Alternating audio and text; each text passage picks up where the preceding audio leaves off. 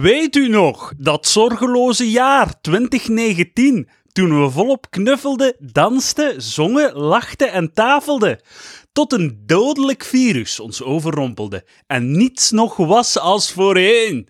Sindsdien beseffen we opnieuw: we leven in een grillige wereld waarin zeldzame gebeurtenissen alles overhoop kunnen gooien. Hoe moeten we zulke rampspoed in de toekomst vermijden? Welke cruciale vergissingen en denkfouten maakten onze overheden? En zal deze crisis de wereld veranderen? Ik eh, dacht daar juist van, ja, je moet, als je zo een boekenpodcast opneemt, dan moet je zo zo'n goede intro schrijven waar dat je goed hebt op over nagedacht, waar je dan zo'n paar woordspelingen in steekt, zodat je zeker heel intelligent klinkt. En dan opent je daar zo mee, hè? En dan misschien nog een muziekje monteren er net na of er net voor of zo. Ehm, ik heb dat niet gedaan, ik heb gewoon de achterflap gelezen van het boek Eerste hulp bij pandemie. Van achterafklap tot zwarte zwaan. Door filosoof Maarten Boudry en journalist Joël de Keulaar. Ja, kijk, eh, de cirkel is rond. Want eh, ik herinner me dat wij een podcast opgenomen hebben. eh, op de dag dat je live event zou hadden moeten plaatsvinden.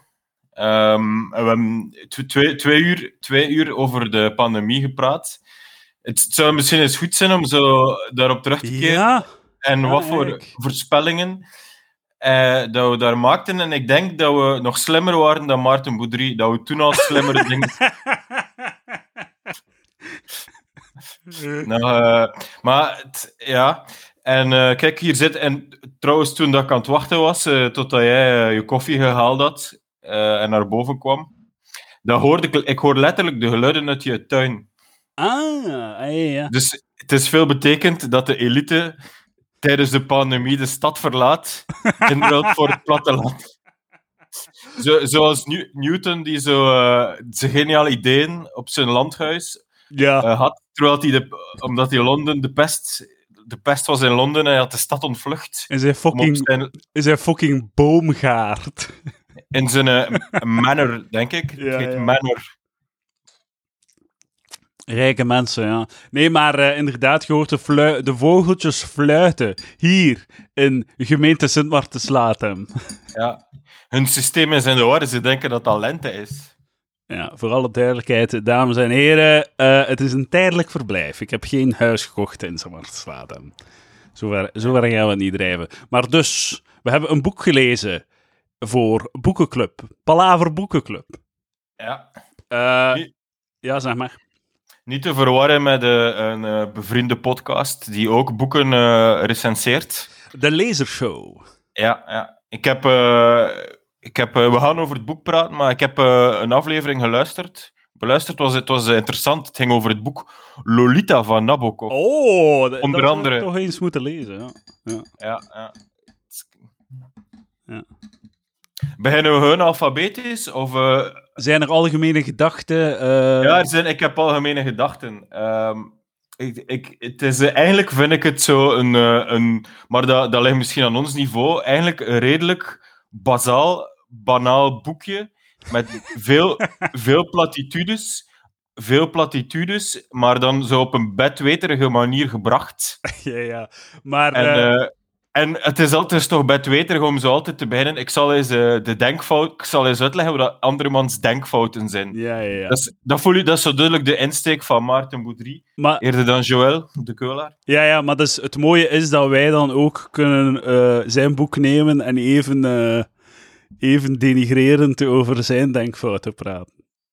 Ja, alhoewel moet ik zeggen, globaal ben ik quasi altijd akkoord. Of Tuurlijk. niet, ik, heb niet, ik heb bijna niks gevonden waar, waar dat ik echt zo kon op doorgaan. Allee, het, het ging echt moeten zo eh, op de details afgaan om toch maar zoiets te vinden waarbij dat je kritisch kan zijn. Maar het is inderdaad zo, het, je kunt heel inderdaad zo, dat, zo oh, de, deze denkfout, blablabla. Je kunt dat inderdaad heel makkelijk afschrijven als zo wat douchey, bedweterig, zo eh, denigrerend en al. Maar uiteindelijk iemand moet het doen. En ik ben blij dat Maarten Boudry heeft beslist zo van, ik ga mijn, ik ga mijn, en mij, al- mijzelf als entiteit opofferen om de eeuwige douche uit te hangen in de Vlaamse, in de Vlaamse pers en in het Vlaamse medialandschap, om iedereen altijd op zijn kleuterachtige denkfouten te wijzen. Want het, het, het, het, het niveau van het debat is zo shitty, hè? Dat je effectief zo iemand nodig hebt. Zo, nee, nee, jij- jij bent een Mongool, jij bent een Mongool, jij, jij bent een debiel en jij bent savant, maar een dommerik eigenlijk. dus ik dank Maarten Boudry dat hij het allemaal zo mooi eh, uitlegt. En ik, ik ga wel zeggen, Maarten, eh Mathieu, sorry, ik verwar jullie twee altijd. Hè? Ja, ja ik, snap, ik snap waarom dat de, Mijn twee- de verwarring optreedt. Mijn twee eh, Ja. dierbare filosofievrienden, Maarten Boudry en Mathieu B. Ja. Maar eh, ik, heb wel, ik ga toegeven, er waren wel, denk ik, twee, een paar dingen waar dat ik mijzelf, mijn, voor, eh, mijn ehm, aannames moest checken. ja, Dat ik zag, ah ja, oké, oké, oké, ik was fout. Like bijvoorbeeld die vitamine Ja. D. Ik was er echt nog altijd van overtuigd dat vitamine D hielp. Eh, Ja, geen enkel ah, bewijs voor, blijkbaar. maar ik kan daar iets over zeggen. Ik bedoel, ehm, maar er wordt gezegd dat vitamine D noodzakelijk is voor, voor je immuunsysteem en voor je moed. En, en als ze je bloed meten of zo, en dan als, als, je, als je zo vitamine D te laag staat, dan maken ze daar een opmerking van. En dan zeggen ze, ja, je kunt misschien eh, wat extra innemen, maar het beste is in de zon lopen, want die pilletjes, dat, dat is heel moeilijk, het wordt heel moeilijk opgenomen. Eh, ik, maar het ding is, is, qua immuunsysteem is, is de, de, het is echt duidelijk hoe dat je moet doen. Sorry dat ik in herhaling val, maar het is een beetje in de toon van het boek.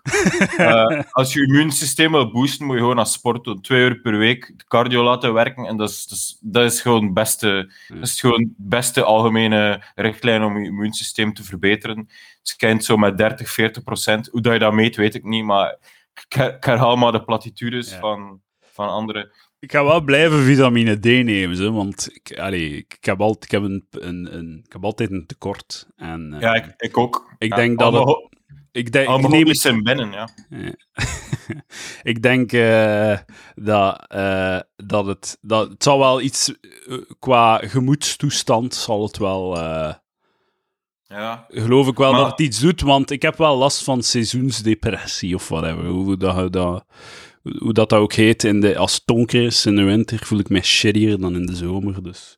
Oh, je, bent zo, je bent zo uniek in je geestesgesteldheid. Nee, maar volgens mij, ik denk dan, ik, ik, ik vermoed dan dat vitamine D mij misschien voor 10% kan helpen of zo.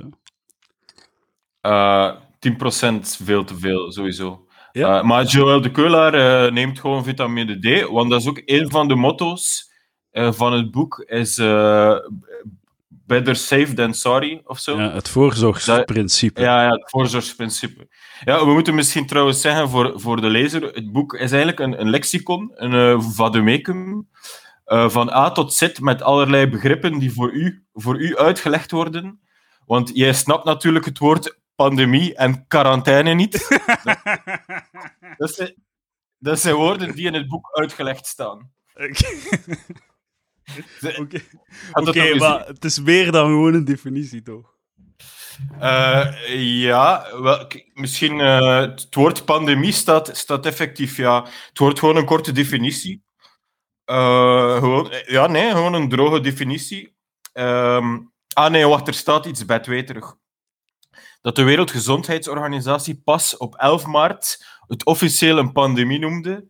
Vrijwel alle virologen hadden tegen die tijd al door. Uh, en waarschijnlijk Maarten Boudry ook. Stel je voor dat de Wereldgezondheidsorganisatie het een pandemie noemde voordat de virologen het door hadden. Hoe hard zou hij dat niet kakken op de Wereldgezondheidsorganisatie? What the fuck, man? Die hebben dat een pandemie genoemd. De virologen waren, waren, vonden, waren zelfs nog niet echt, uh, hadden zelfs nog niet echt aan de alarmbel getrokken. En dan zo ja. Ze hebben de, dan zou, zou hij zeker schrijven, ze spanden de kar voor het paard. dat is iets wat Maarten Boudry zou schrijven. En dan zou, je nog verwijzen naar een andere boek, waarom dat de wereld niet naar de knoppen gaat. Een pleidooi voor uh, vooruitgangsoptimisme. hey, zou je verwijzen, lees mijn boek. Uh. ik, uh, ik, als, het, als het gaat over... Ik, als je moet kiezen tussen team Keulaar of team Boudry, ik zal eeuwig team Boudry zijn. Eh, het is een man naar mijn hart. Ik lees zijn boeken met heel groot plezier. Deels door de douchey bedweterigheid. Ja, maar eh, ja, eh, en het is ook zo, ja. Ik heb ook um, het andere boek, dus Waarom de wereld niet naar de knoppen gaat, staat er zo, zo ja, heel, heel interessante hoofdstukken. En ehm, eigenlijk past het ook wel een beetje, ik wil misschien, omdat ik nu de epiloog zet vers in het geheugen, daar staan eigenlijk twee slimme dingen, vind ik. En, en zo één ding is dat we vergeten hoe geschift zot het is, dat bijvoorbeeld na, dat eigenlijk na vijf dagen dat de code, of de genetische code, of de RNA-code van het virus zo beschreven werd, vijf dagen daarna was al door iemand het eerste ontwerp van een vaccin gemaakt. Ik weet niet of dat een van de vaccins is die het dan gehaald heeft, maar iemand had al zoiets of zo. Ja, ja.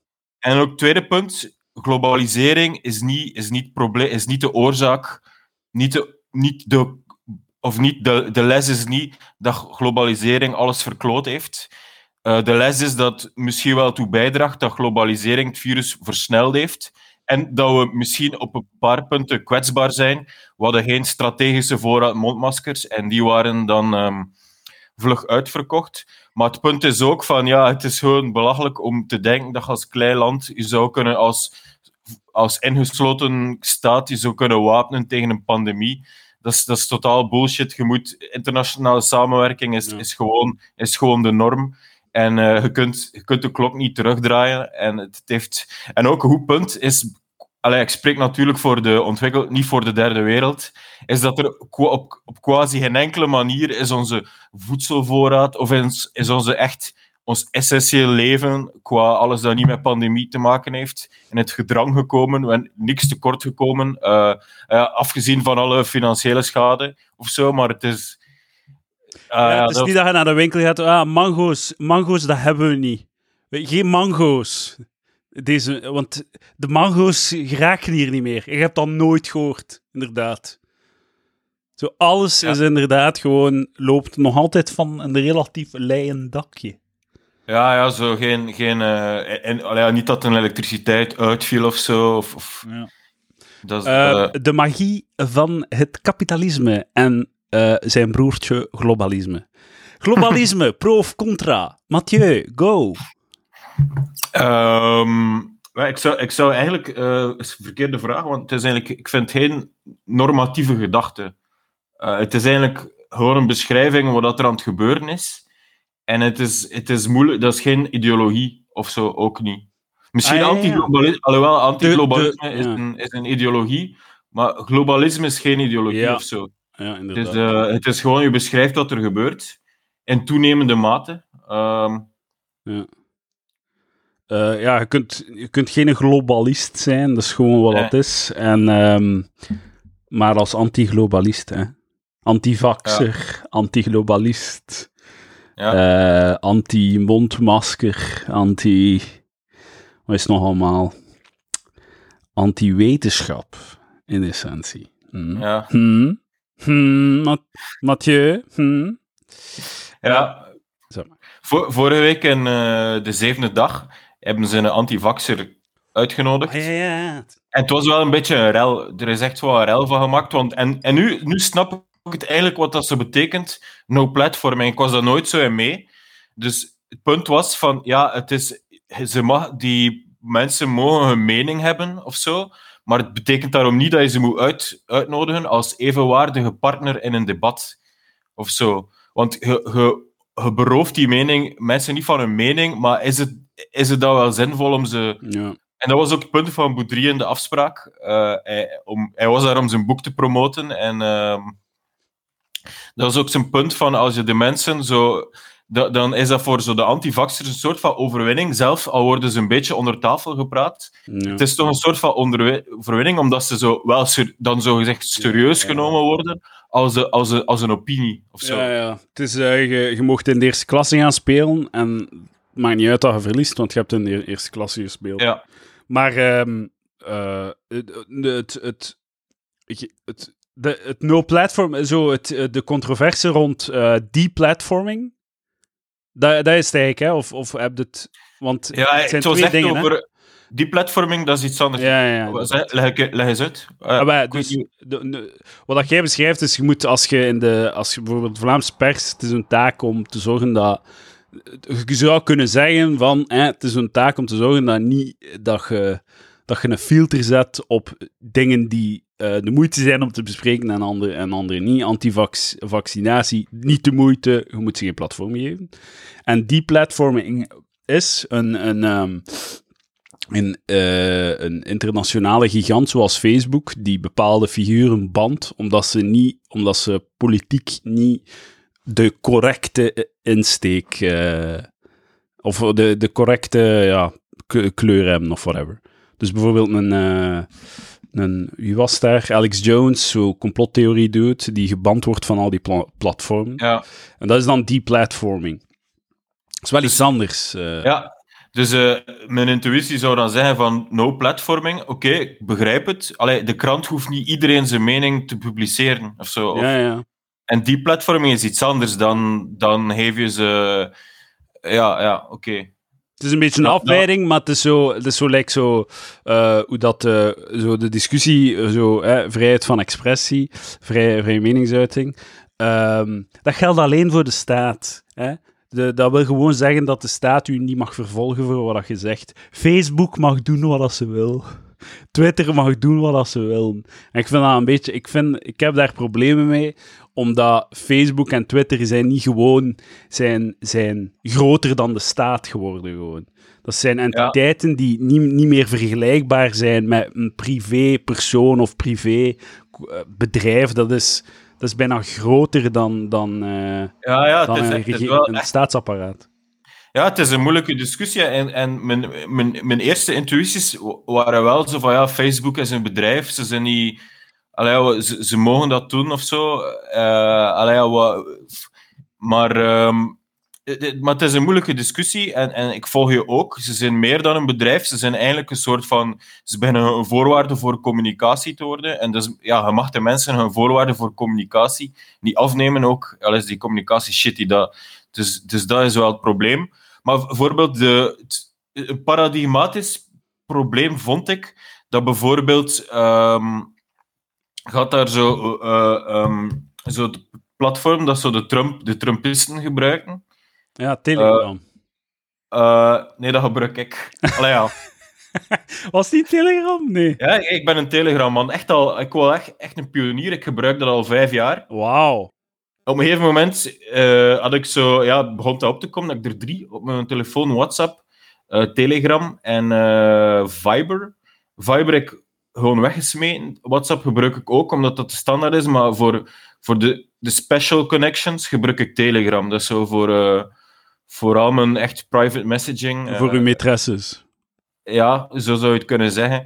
En, eh, het is zo, en dat is gewoon puur, puur niet. ja, dat is gewoon puur gebruikersgemak of zo. Want toen was dat nog zo dat Telegram echt het snelst ging. En omdat de, de, de features zodanig basic waren of zo. Maar ja, ka- dat kan ook zo hinein of rationalisatie geweest zijn van mijner twee. Ik vond het artwork ook beter, mooier dan WhatsApp. Ehm, We zijn aan het af... af, af Ja. eh, Nee, wou we gaan direct beginnen met de A. We gaan direct beginnen met de A, maar ik wou nog zeggen, dus het punt is wel zo, dat het was, het was denk ik Parler, ja. was niet Parler, Ja. ja. en dan zo was de, was de dat, dat vond ik verkeerd, dat de Apple Store dan zegt van ja, smijt die eraf, of we, we laten je app niet meer downloaden via onze Apple Store. En, en dan wordt het toch wel echt eh, dat de mensen hun voorwaarden voor communicatie wordt afgenomen. Dan is het zo al een beetje... Maar dat is eigenlijk het probleem van de... Dan kom je eigenlijk ook terug op het probleem van de monopolievorming in, in, in de tech-sector. Allee, ja, Google, eh, Apple, Facebook. Dus Amazon, Netflix, Microsoft. Ze zijn wel met veel, hè, in een monopolie. groot monopolie. Het is... ehm, Ja, ehm, we, kunnen niet afslu- we kunnen niet afsluiten met een quirky slim punt. Eh, maar we gaan gewoon naar... eh, naar Ja. het is de bedoeling om te zorgen dat de mensen het boek niet moeten lezen, dat wij het gewoon allemaal nog een keer uitleggen vlug? Of gaan we... Oh, we gaan- Maar ik zou, ik zou het boek, ik zou het boek eh, ik zou het niet, niet aanraden, voor, ik zou het niet kopen. Of, allee, ik- iemand heeft het voor mij gekocht, maar ik zou niet, niet zeggen, je moet het kopen of zo. Het is, het is te basic. Het, allee, ja. Ja, maar de, Mathieu, je onderschat mensen. Ik zou het wel aanraden. Want mensen zijn... Heb jij nog... Ken, heb jij nog geen discussies gehad met mensen over corona? Oh, het is allemaal niet nodig. Zo al die shit dat, dat hij beschrijft, lijkt bijvoorbeeld dat zo het vooruitschrijdend, de zichzelf weerleggende voorspelling. Hè? Dat je Ja. dat, je, dat mensen zeggen, oh, kijk naar de cijfers, die lockdown was niet nodig. Maar de cijfers zijn gewoon, vallen mee, net door die lockdown. Dus Ja, die lockdown is niet nodig, net omdat je hem hebt ehm, ingesteld. En ik, ik heb dat al vaak gehoord, ik heb gediscussieerd met mensen dat ik, dat ik denk van, als ik hun dit boek aanraad, ze gaan er gewoon niet door raken, omdat, ze, omdat, de- omdat te veel tegen hun, hun denken indruist. Misschien is dat het probleem. Je, gaat het alleen maar uitlezen als je, als je al akkoord bent. En dan ga je Ja. er gewoon een beetje een paar nuances mee pikken. Ja, het, is, het is eigenlijk heel moeilijk eh, om mensen zo, zomaar van gedachten te veranderen. Eh, ik denk tot, tot, tot dat je echt eerste klas, eh, zo direct, alhoewel ja. Heb jij heel veel slimme vrienden? Heb jij geen, geen Maar- domreken die, die u, waar, dat je, Eh, waar dat je van denkt, jij fucking mongool? De- die mensen zouden niet recht... eh, Wel, ehm, maar ik praat soms dus... eigenlijk in mijn kenniskring wordt... Iedereen zou akkoord gaan met dit boek. Er wordt zo wel wat, wat, wat gezeurd zo van over... Maar dat is meer frustratie zo van, van de overheid die dan zo... eh, ja, bijvoorbeeld de, de scholen sluit en dat wij dan zoiets hadden van... Of dat zo het punt is, ja, laat gewoon die scholen open, laat, laat dat virus daar doorrazen, was het probleem. En, en, maar nee, Maarten Boudry en de Keulaar hebben daar ook een repliek op. Ehm enfin, het- maar echt domme... me- Nee, maar wel met de, met de buurmannen. Uh, want, de vrouwen, want de vrouwen blijven binnen. Kijk, eh, effectief, dat was echt grappig. Op een moment stond zo een clubje met vier. En ik zeg zo, ja, goeiedag zo. En, en, en het ging over corona of zo. En ze- en ze waren, ik denk dat ze bezig waren over het vaccin. En dan had ik echt zo een ronde tafelgesprek. En voelde ik me echt zo, zo de misplaatste eh, jonge witte man tussen de mossies die zo ze even hadden lesspellen over moderne wetenschap. Ik wou echt zo niet die vibe uitstralen, maar ik, ik kan niet zo, ik kan niet zo mee... mee ik, als ik niet akkoord ga met hen, Ja, kan ja. ik niet zomaar zo... zo eh, allee, ja, dan moet ik dat zeggen. Dan kan ik niet zomaar zo hey, mailbonding doen en zo. Ja, ja. En, ding, en die, die Ik gasten kan dat, ook- zou dat ook niet kunnen laten liggen. ik, ik, kan, ik kan niet mailbonding doen, dan zo, allee, ik, ik sta ook niet dicht genoeg. En, en ja, ze waren kritisch ten opzichte van, het vaccin, maar ook gewoon omdat ze een beetje bang waren of zo. Of, want ze hadden al gehoord in de media dat er al vier mensen dood waren na, na een vaccin. Dat is En- zo en- en- voorspelbaar, man. En, en ik, ik heb dan zo direct, ik, ik, zo ben ik dan, oké, eh, waar heb je dat gehoord? En dat, dat gaven ze, dan je wel nooit, dat is wel ook mijn punt, je mocht echt nooit zo de man in de straat onderschatten, want die hadden direct een antwoord. Ja, op RTL, Franse televisie. En dan stond ik zo even perplex, zo van, ja, oei, ik kan hier nu niks op terug zeggen. Maar ja, oké. Zijn die dan gestorven door, exact door dat vaccin? Wel, ik denk het niet. eh. Ik bedoel, als je het dan al, honderden duizend oude mensen uitdeelt, is het niet zo onwaarschijnlijk dat iemand binnen de week of binnen twee weken sterft. Dus, eh, Hoeveel doden heeft corona al? Dat, dat is dan zo... Dat is, het, is, het, is, het is een beetje een voorbeeld van zo één, ene, f- zo de foto zien van een, een, eh, een of andere dame die gestorven is door het vaccin, zo gezegd. Hè? Ja, Je zal veel meer impact hebben door het cijfer 2 miljoen doden door corona. Ja dat is. Ja, ja, dat is, Terwijl, allee, ja, ik, ik weet echt- welk pad ik wil inslaan. ja, dat is echt zo'n denkfout. Zo van, ja, goede denkfout opgespoord. Die staat er ook min of meer in. Ja, ja waarschijnlijk. Of, eh, ja. Zeker, zeker. Dat zal, wel, eh, dat zal Maarten waarschijnlijk al, al vaak eh, gesignaleerd hebben. Dat, maar ik had dan ook zo... En dan zijn ze van, ja, we moeten, je, moet, je moet gewoon sterk maken, je moet gewoon van nature anticorps aanmaken. En dan zei ik gewoon zo de droge opmerking, ja, je kunt virus doen razen, oké, en dat gaat er ongeveer 2% van de bevolking sterven. En, en, dat was gewoon een krachtig argument. Ze, ze zijn, ja, dat is eigenlijk wel waar. Wat, denken ze dat er gaat gebeuren? Maar dat is, ik weet niet, het was zo, zo het vruchtbaar... Ik weet niet, een Ja, vruchtbaar... maar het is, zo, het is zo raar dat je zo... Ja, ja, zo... Je hebt al die doden nu al. Ja, maar ja, je moet gewoon meer daarvan doen, dan gaan ze niet doodgaan. Eh, Of zo, ik weet niet wat dat je... Kijk, dus ik vind het eh, goed dat ze zeggen van... Oké, ja, 20.000 doden in eh, België door corona. Dat is gigantisch veel, eigenlijk. Ehm, maar als we al die shit niet doen, we zijn er 100.000. Zit je bereid om dat te doen? En ook, Ja, eh, wat, dat, wat dat ook eh, zo het idee. We gaan, we, gaan, we gaan een keer de letters doen. Want eh, Ja. ik heb een paar dingen aangeduid die de moeite zijn om te bespreken. En ik wil niet zo Ja. Ik wil exact zijn. Dus achteraf klap. ja. Ik, over. ik heb hier een opmerking over, want het, is eigenlijk van toepassing op jou. Want ze zeggen, ja, ja, allee, wauw, ik heb een virus, voor, ik heb voorspeld dat het een pandemie is. Wauw, dat is echt niet zo origineel. Natuurlijk, dat was zo voor de hand liggend, maar de echte voorspelling is eh, wanneer en welke, om, welke impact.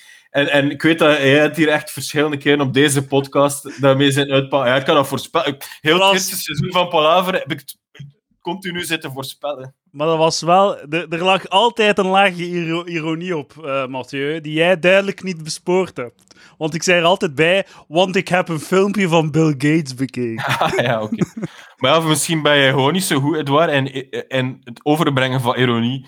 Ah ja, misschien is dat. Misschien is het medium niet geschikt. maar eh, ik, eh, ik doe veel voorspellingen. Ik heb nog een voorbeeld van een, trouwens een eh, zichzelf weerleggende voorspelling. Ik had op Facebook voorspeld dat het financieel systeem ging, ging crashen, la 2008. eh, het, n- door de GameStop, door het GameStop-fiasco. Ik heb daar geen gelijk in gekregen, net omdat eh, dat voorspeld was. Eh, de, de financiële instituties waren zo nerveus, hebben zo, eh, waren zo, wist, zagen het aankomen dat ze het hebben kunnen vermijden door vals te spelen, bedrog te plegen, alles te manipuleren en de kleine man in de zak te zetten. Ik dus. En eh, dat, dat was de, een financiële crash gebeurt meestal als je het niet ziet aankomen. Hè? Dus, en eh, mensen waren heel nerveus door die eh, GameStop-fiasco ja. door de, die affaire. Dus ze hebben het kunnen vermijden door, ja, door ons te kloten. Weer al. Mathieu, weer al. Godverdomme. ja. Is dat bij achterafklap dat zo de, een beetje game theory wordt uitgelegd? Captain. Hindsight. Eh, South Park wordt gequoteerd. Trouwens, zei jij Ja. Team Ja, Boudry of Team Keulaar? Maar ik heb eigenlijk niet goed opgelet. Eh, bij de, de, de- het staat altijd zo wie dat er de stukjes geschreven. En soms zijn ze beide geschreven. Maar, maar ja, de Boudry, ja, het is een beetje... Ze zijn echt aanvullend. Het komt ook niet zo duidelijk naar voren. Allee, je voelt soms wel de Maarten Boudry... Hier, hier, soms zeg ik wel, ja, hier voel ik echt zo de Maarten Ja, ja. Boudry. Dat is hier echt de Maarten Boudry. Maar bij En de Keulaar ook. Ja. Bij de, ik, ik, had, het, ik maakte er zo wat sport van, van oh, wie zou eerst geschreven hebben. En ik zat er toch vaak op. Ik, bijvoorbeeld als, zo, als er veel Engelse termen komen of zo, of een verwijzing naar de film The Deer Hunter, dan dacht ik, ja, dat zal wel de Keulaar zijn. Het is ook, eh, op een bepaald moment heeft hij... ehm, eh, ik vond het grappig, zo heel zijn ehm, begrip van eh, het rechtssysteem bestaat uit Amerikaanse filmclichés. Zo, eh, dat hij uitlegt van ehm, als, je, als je beschuldigd wordt van een. eh, als je gestraft wordt in een rechtszaak, moet dat. Of eh, als je crimineel gestraft wordt, moet dat, moet dat bewezen worden beyond a reasonable doubt. En dan was Ja. er nog zoiets dat hem zo. Eh, Een, zo Amerikaanse rechtstermen gebruikt om, een, om een, hier de situatie uit te leggen. Ja, Heel hip van hem. Ja, ja, ja. Ja, eh, ja ik denk de, de, de politiekere insteken zijn meer de keulaar dan, hè, ook. Ja, Eh, misschien wel. Ja, inderdaad. dat is meer zijn territorium. Ja, ja, zo ehm, van hoe weinig eh, politieke verantwoordelijkheid dat ze hebben genomen en zo. Ja, ja. Maar, eh, ja. Ik, kan ook nog iets zeggen, omdat het past eigenlijk niet echt bij één punt, misschien wel, maar de boodschap is zo, is zo waarschijnlijk tien keer, tien keer of vijftien keer herhaald van die mondmaskers. Dat, eh, en Maarten Boudry was dan zo... Was, ik, ik heb die tweets soms een keer op Twitter En Maarten Boudry was wel een van de continu, Ja, ja. van in het begin zat hij, die mondmaskers, je moet dat dragen. Ja. Eh, het, is bet- beter, het is een voorzorgmaatregel, dan achteraf kun je het wel zien. Gewoon dragen en, en zo. Het is gewoon onverantwoord, dan mag je de blogs, dat die zo allemaal zijn, mondmasker niet nodig. En ik was zo'n beetje mee met de Allee, ik was er zelf zo wat in- ingetuimeld, ja. dat toe. En dan moeten we hem wel nageven en heeft waarschijnlijk 50 keer herhaald dat hij zo slim was. Ja, ja, ja. Zijn Facebook, eh zijn Facebook in die periode was heel de tijd Ja. mondmasker en eh, je moet het serieus nemen en dit en dat. Hij was wel, hij was wel degelijk de paniekzaaier die je op die moment moest zijn. Ja, pluim op de hoed van Maarten Boudry. Zeker, Allee. zeker. Ehm, eh, in het hoofdstukje aerosolen, spreek je dat juist uit? Eh, Eh, dus eh, Aer- Aerosol, ja. ja, de meer gezwinde, bewegelijke en diffuse manier waarop een virus zich in een gesloten ruimte kan verspreiden, zonder dat er heuse spe speekseldruppels aan te pas komen. Dus de, de waterdruppeltjes waarin het virus zit, zit zo klein dat het zich gewoon wat door de lucht dwarrelt. Dus als je ergens in een, in een kantoor zit, je moet je raam openzetten. Dat is het punt. En eh, ze, sluiten, eh, ze zeggen ook, eh, samen zingen is nog erger. Na een repetitie in maart 2020 was het christelijke mannenkoor De Lofzang in het Nederlandse Heerde r- eh, raakten 35 van de 80 koorleden besmet. Zes van hen stierven. Dat is wel heel hard, hè? ja. Door Maar ja, samen te zingen. Samen mannen- te zingen tot God. En dat zijn, die zijn allemaal christelijk. Wat moeten die, hoe moeten Ja. die dat verwerken? Dat die, ze zingen tot God en voilà, 10% van de zingers tot God, zangers tot God, moeten eraan. Ja, dat is zot, maar in Vlaanderen nee, dat niet zo, zo hè, maar in Nederland je zo nog de Bible Belt. Ja, ja. En eh, ik weet niet, zo de, het dorpje Urk, dat is ook zo bekend. Dat is, eh, was ook zo'n christelijk anti-pandemie-dorp. En ik heb daar ook iets van gelezen, maar niet in dit boek, denk ik. Maar ja, en dat die ook dan... Op een gegeven moment eh, zijn die wel zo bijgedraaid, want het virus had lelijk huis gehouden. En ja, het, ze zijn gewoon... Iedereen draait bij, ook zo eh, gelovige christenen. Ja, ja, als je het ziet gebeuren. Maar in Amerika lijkt dat toch alhoewel, niet echt ja, te gebeuren, hè? Zo, de republikeinen, ze blijven wel... eh, ze blijven star in hun wereldbeeld, moet ik zeggen. Maar ja, tot als het dan bij hunzelf gebeurt, hè. Ja, maar het is ook zo de, de kritische massa. Hè. Stel dat in het dorpje Urk, dat op een gegeven moment zo... Dat dan zo, oké, 60% de boodschap begrepen hebt. En dat is nog altijd gestoord dat 40% dat niet begrijpt. Maar de boodschap wordt begrepen en slaat dan over naar, ja, we doen normaal en we doen wat, wat gevraagd wordt van ons. En, Ja. allee, eh, maar... aeros- wat er ook stond bij die aerosolen was, eh, dat je moet de vrie, het was, kwam goed uit, want het was net heel koud. Je moet de vriestest doen en dan kun je zien hoe ver dat je een aerosolen adem reikt. Ah. En dan zie je zo de wolk, hoe ver dat die... en ja, Ah, dan inderdaad. verspreidt hij zich en dwarrelt hij over, eh, over de ruimte. Ik ga, hou bij tegen als je opmerkingen hebt, hè. Afvlakken, anderhalve minuut. Eh, ik heb een opmerking, Ja. en dat is ook wel een goed punt, dat niemand zo... Iedereen zei, ja, oké, dat moeten we doen, afvlakken, zo met, met, met zo de normaalcurve en zo afgevlakt. Hè. Iedereen ziet zich nog op, op tv. En dat, dat, dat zij zo het punt waarom hebben we nooit de strategie overwogen, crash, crush the curve, de Mm. curve plat slaan. En er zijn goede argumenten om niet die strategie te proberen te volgen.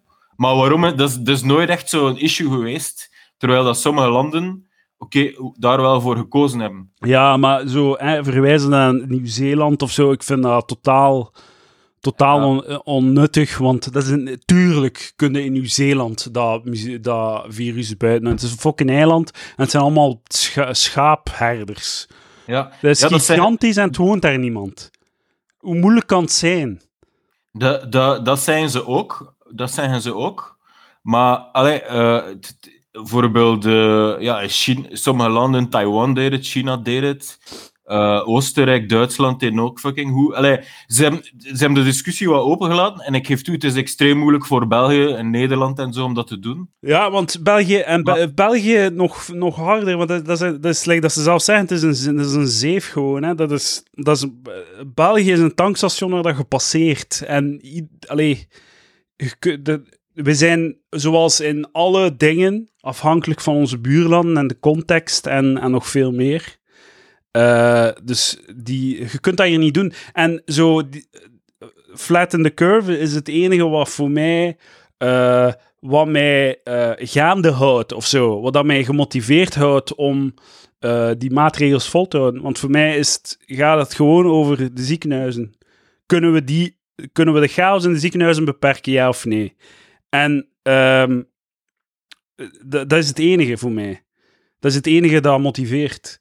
Ja. Je moet de ziekenhuizen maar- beschermen. Als je mij zou zeggen, ja, we gaan nu een, een extreem lange lockdown doen, ehm, om te zorgen dat er nul doden zijn, we moeten iedereen redden, dan zou ik niet mee zijn. Dan zou ik, dan zou mij verliezen. Sorry, want dat gaat hier gewoon niet. Moest, moest dat in Nieuw-Zeeland zijn, dat snap ik wel, maar hier is dat gewoon niet doenbaar.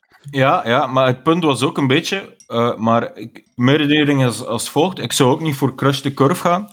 Maar het punt was dat, dat eh, het lang, middellange termijn crush the curve een, betere strategie is en de mensen een beter leven heeft, omdat de pandemie meer onder bedwang is. Dat eh, het economische leven, eh, het uitgaansleven kan veel sneller openbloeien, want het is super safe.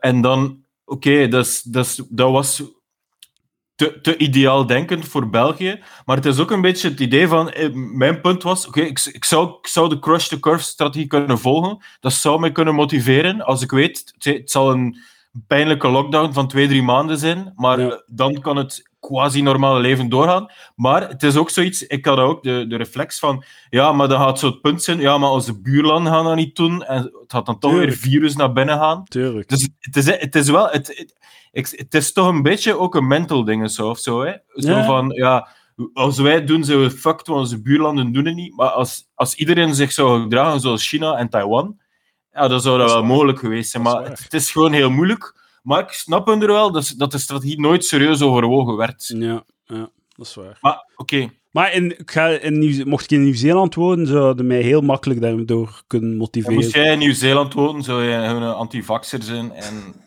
en gewoon zo libertair, alle grenzen open, Ja, was het ja. probleem.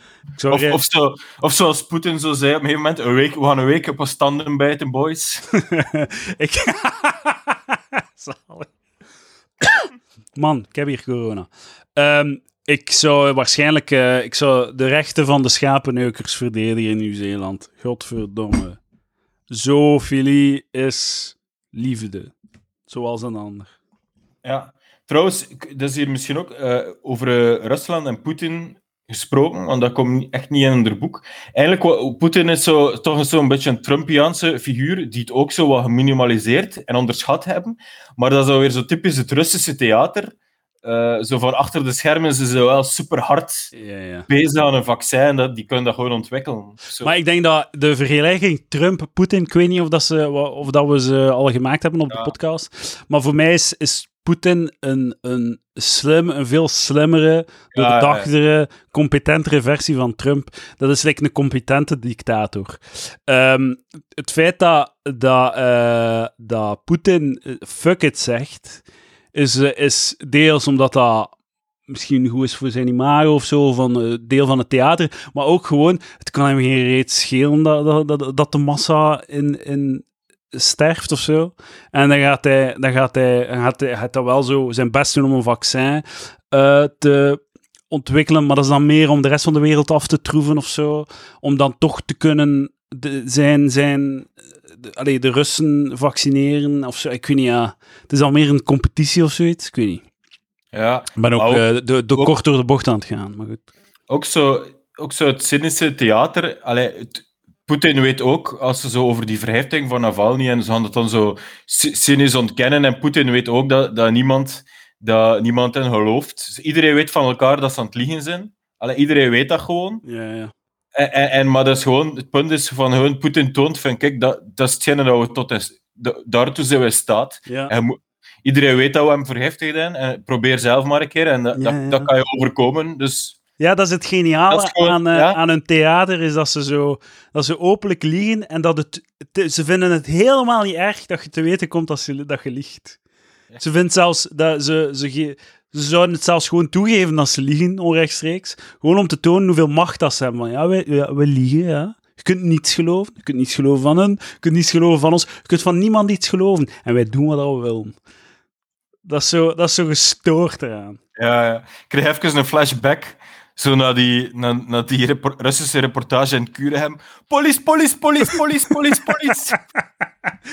Het beste film van 2020. Heerlijk, heerlijk. Ehm, anderhalve meter. Ja, wat sneller moeten gaan. Armoede. Zeg maar. Nee, allee, ja, pff, nee. Hij hij was weer aan het pochen met zijn effectief altruïsme.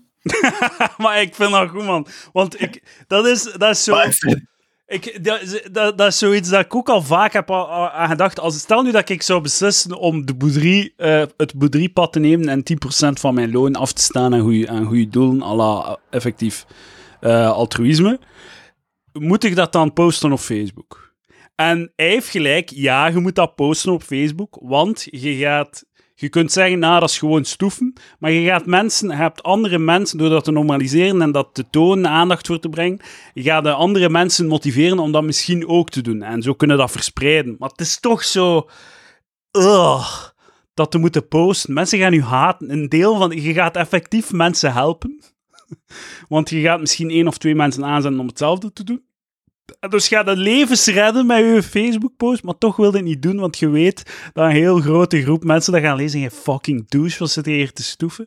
Ah, en dat, zoveel heb je afgegeven. Ik doe maar al tien en ik weet hoeveel dat je verdient, bitch. Ja, ja, maar het is, eigenlijk is dat ook wel bewonderenswaardig van Maarten Moedrie. Ja, ja.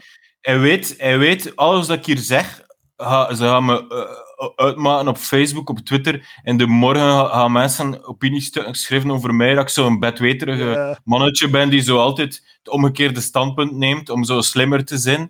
Maar, maar hij, hij, hij Ja, ja. weet dat, hij beseft dat en hij doet dat, want het is gewoon... Ja, Hij is, hij, is, hij is de douchebag Jesus. Ja, Hij is de douchebag Jesus, want hij, hij, hij offert zichzelf op uh, om, om dus als douchebag gezien te worden, om, een- om een betere wereld te creëren. En we danken u daarvoor, Maarten.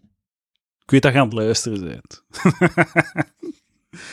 ja Waarschijnlijk niet, maar als hij nu aan het Goede, luisteren is, is dat wel grappig. Asymmetrie. ehm, ik heb opgeschreven in Bergamo sterftecijfer 0,58 eh, 0,58 procent. En dat is fucking hoog. Dat is echt zot hoog. Ja, Ja, ja. 1 op 200 is wel ve- veel, hè, want het 100, 100 ki- of 50 kinderen en jongeren of zo, die ja, quasi onmogelijk is dat die stierven. Maar, en, en toch, toch, ja, snapte? Ja, ja, ja, dat is, dat is enorm, hè. Ja. Dat lijkt weinig, maar dat is enorm. Dat is echt Ja, dat is, dat is dan waarschijnlijk zo 10% van de risicopopulatie. En als je, en veel, als je tot die risicopopulatie bent, je bent al 50, 50 jaar man of zo, is zot 10%. En vooral zodat je, op je zit in de groep waar dat 10% sterft, dat moet echt zot zijn. Een En periode, een periode van, een, van, van een maand, hè. Ja, ja. In, in, in no time, hè. Want normaal gezien, gemiddelde sterftecijfer... Ay, zo, gemiddeld sterft er 1% van de bevolking per jaar. Ongeveer. Of iets meer waarschijnlijk. Omdat mensen geen 100 jaar leven. Zoiets? Ik weet niet. Dus on- ongeveer... eh, ja, ja, dus iets meer dan 1%. Maar als je daar nog een... Like, in België is het gemiddelde... Gemiddeld sterven er 100.000 mensen ongeveer. En in 2020 zal dat, was dat onder 20.000 of zoiets, denk ik. Dus 20.000 meer. Dat is heel veel. ja. En het punt is natuurlijk, het had er 200.000 kunnen zijn. Dat Ja. is zo, zoveel geweest. Ja. Ehm, hier eh, zowel de keulaar met natuurlijk Beyond a Reasonable Doubt. Eh, ik vind dat de boerderie eh, de keulaar over eh, klast in dit boek. Dat is, dat is Ja, mijn- je hebt daar echt op gelet. Ja. Ik- Oké, dat is hoe aanvullende dingen. Zo. Ik heb dat zo niet... Ik heb echt... dat- Ja, oké. Ik, ehm, ah ja, hier, voilà. Ook weer Joël de Keulaar in het lemma. Avondklok. Checks and balances. Checks and balances. Ook een heel Amerikaanse term. Die hij dan mooi importeert. Ja. Hij, hij heeft trouwens zo'n ander eh, boek geschreven, ook over de democratie. En, en, en zijn punt was eigenlijk, van alle, systemen, van alle slechte systemen is dit nog het best. Ja. En dan heeft hij ook zo de, de, de nieuwe particratieën, dat echt volledig zitten afmaken. Zo van die burgerbewegingen en, en zo dat zo...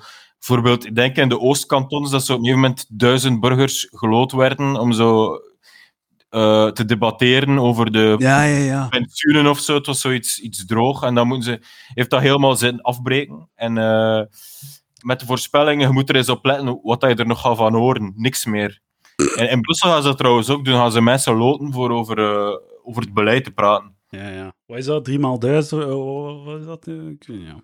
Maar het niet, maar- inderdaad, ik geloof daar ook totaal niet in. Z- Zijn punt is dat je totaal een onefficiënte besluitvorming zal krijgen.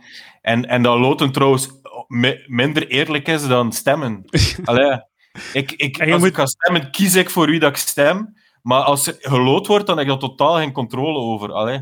Ja, en je moet mensen ook niet te veel laten stemmen. Je moet ze niet te veel... Laat ze om zoveel tijd een keer stemmen en beslis dan zo wat dat be- best voor hen is ook een beetje. Je moet toch een beetje zo wat, e- eh, zo wat semi-elitair kunnen. Zo, dit is wat dat beter is voor u. Like Maar- dat- de eeuwige anekdote van in Sint-Amansberg, dat ze de mensen laten kiezen tussen...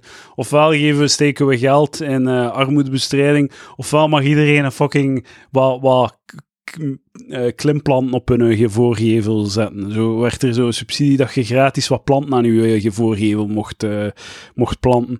En natuurlijk hebben ze voor die fucking planten ge- gestemd. Hè. Dat is De, al het dilemma. de, de gippe Gentse eh, so- socialistische bakfiets Ja, eh, maar hippies. Ze, fuck die arme mensen die duidelijk wat hulp nodig hebben in Sint-Amansberg. We willen een schone groene voorgevel. Gratis. Maar, eh, maar het ding is ook, eigenlijk, als je, zo die, inderdaad, als je die burgerparticipatie zou doen, stel dat je dat zou doen in Gent, oké? En ze loten 100 mensen. En zo, eh, je hoeft niet mee te doen. Hè? Dus 20 van die mensen gaan zo bakfietsmensen zijn, zo, zo, zoals, ja, je kent er velen. En de andere 80 gaan zo bakkers zijn en, en die gaan zo zeggen, ja, fuck, ik heb daar geen tijd voor, Ja. ik weiger het. Worden opnieuw geloot, blijven opnieuw de bakfietsmensen over. En ik denk dat dat die volksparticipatie zo links-biased gaan zijn. Ja, en ook, eh, ga jij, ga jij het grote woord voeren daar? Is dat, maar ja, het zal waarschijnlijk, de structuur van zo'n event zal waarschijnlijk zo ingericht zijn dat het niet gewoon een, eh, een competitie van de grootste roeper wordt. Ja, zo... eh, ja. Je gaat hier zo aan tafeltjes per drie gaan zitten om een paar puntjes op te schrijven. En zo, met mensen dat je niet kent, dus eh, Ja, ja, ja. iedereen moet aan tafel zitten met iemand dat je niet kent. En die tafels worden, groepjes worden volgens die, eh, diversiteitsquota opgedeeld. Dat er een gelijke groep, eh, een gelijk, een gelijk aantal vrouwen en mannen per groep is. Ja. Eh, biowapen. Ehm, het, vol- volgens sommigen het grootste gevaar van de komende 100 jaar voor de mensheid zijn terroristen die een biowapen creëren om, eh, om ons allemaal uit te roeien. Biowapens, pro of contra? Mathieu B, go. Ja, eh, contra, maar de, de ethische vraag is van, is het, is het slecht omdat biowapens slecht zijn, of is het slecht omdat oorlog gewoon slecht is? Mm. En ik, hoe langer dat ik daarover nadenk, van oorlog is gewoon slecht. En elk middel dat je er tegenin zet, is, ik geloof niet zo in, in, in eh, onderhandelde oorlog. Zo van, oké, we gaan, boys, we gaan vechten. En, en eh, we mogen enkel shotguns gebruiken, zo geen kernwapens en biowapens, alsjeblieft. We mogen geen drones gebruiken, we mogen alleen maar mensen gebruiken. Ja, Terwijl dat het is misschien is-. Misschien Ja. is het beter dat we gewoon onze drones op elkaar afsturen, like dat een schaakspel is. En ja. de uiteindelijke winnaar is degene met de meeste drones of zo. Zou dat niet beter zijn gewoon? Dan is het echt gewoon een dick measuring contest. Kunnen we de, daar, ja. Maar het punt, het punt is ook van, dat ik weer mee akkoord ga, is van, oké, het, het is een beetje, het, het is een gevaar, het is, maar het is niet zo eenvoudig om een heel goed biowapen te maken. Dus ik denk, eh, eh, een, biowapen gaat gewoon een super simpele hack zijn, zo hefgas of zo, een woke hefgas. Ah nee, wacht, dat is gewoon chemische, sorry, sorry, dat is chemische oorlog. Ah, ja. Oké, Edouard, wat is, je bio, wat is het makkelijkste biowapen? Het makkelijke, wat, wat, wat is die vraag? Kun je dat nog een keer, eh, hoe bedoelde? Dus het ging over biowapens en zo van de mythe dat, dat corona gecre- gecreëerd was in een lab. Ah, maar ja, En dus... het is, dat is fucking moeilijk om dat Ja. zo te doen.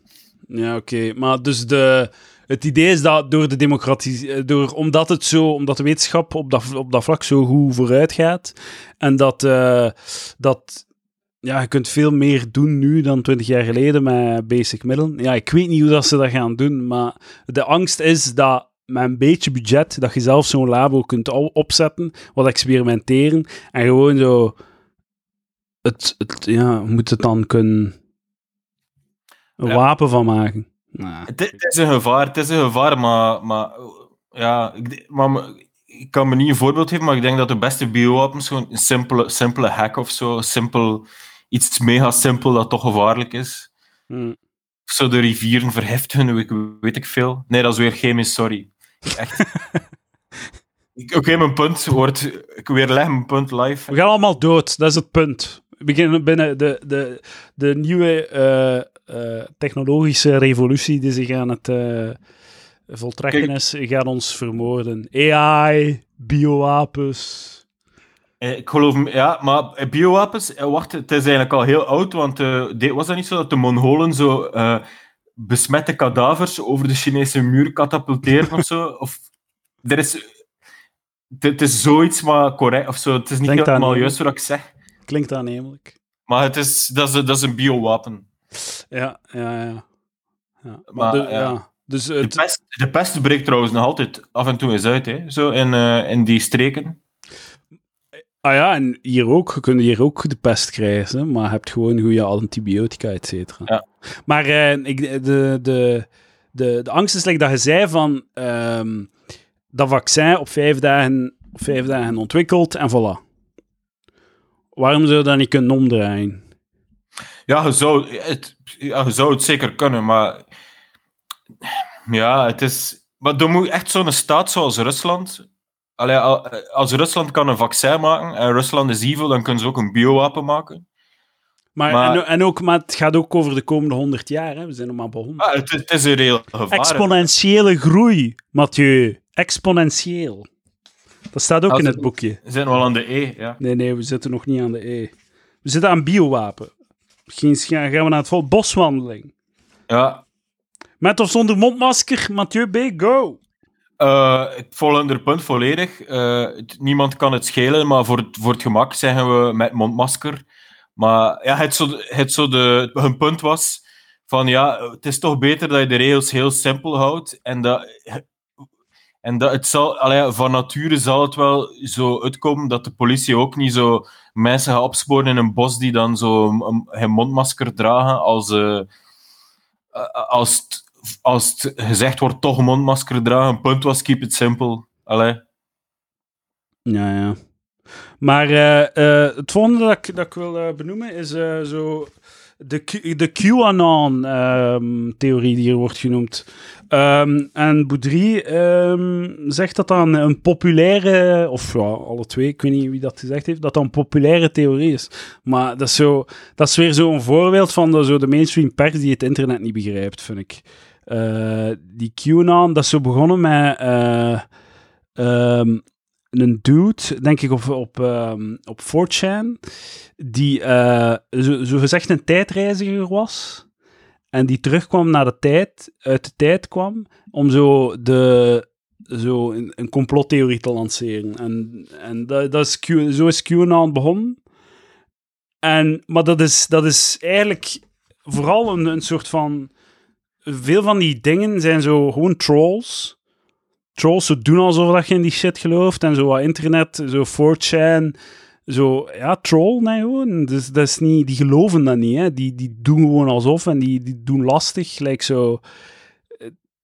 En dat evolueert dan naar een complottheorie en je hebt inderdaad zo'n sub, subcultuur op het internet van complottheorie. Ehm, maar dat mensen dan effectief in de meest waanzinnige shit geloven, maar dat is niet, dat is niet populair, maar dat wordt dan zo vereenzelvigd met de al- alt-right en dat evolueert dan naar zo... Like dat die een kikker, like eh, Pepe the Frog, dat was gewoon een meme. En ze hebben daar dan zo een symbool van de alt-right van gemaakt. Van, allee.